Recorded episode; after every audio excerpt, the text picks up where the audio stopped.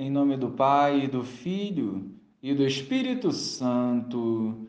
Amém. Bom dia, Jesus. Dai-nos a graça da perseverança, mesmo diante das adversidades. Derrama o teu Santo Espírito sobre nós, para que a tua palavra penetre em nossos corações, cure as nossas feridas e nos santifique. Amém.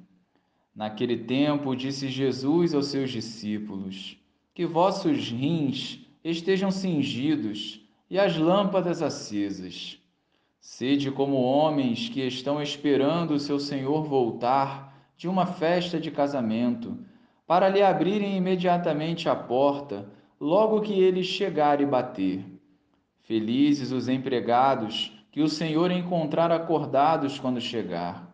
Em verdade eu vos digo, ele mesmo vai cingir-se, fazê-los sentar-se à mesa, e passando os servirá.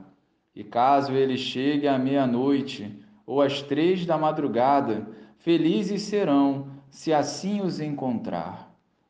Louvado seja o nosso Senhor Jesus Cristo, para sempre seja louvado. O Senhor nos convida a estarmos de prontidão. Não sabemos o dia da morte, nem o dia da volta de nosso Senhor. Por isso, hoje devemos nos preparar para esse encontro. Estar de prontidão significa viver com coerência a verdade em todas as situações, para que não se coloque em risco a salvação. Por isso, o passado e o futuro não podem mais ser a diretriz da nossa vida mas sim viver o hoje, correspondendo à vontade do Pai. A vigilância é fundamental para que não cedamos às tentações que nos afastam do Senhor.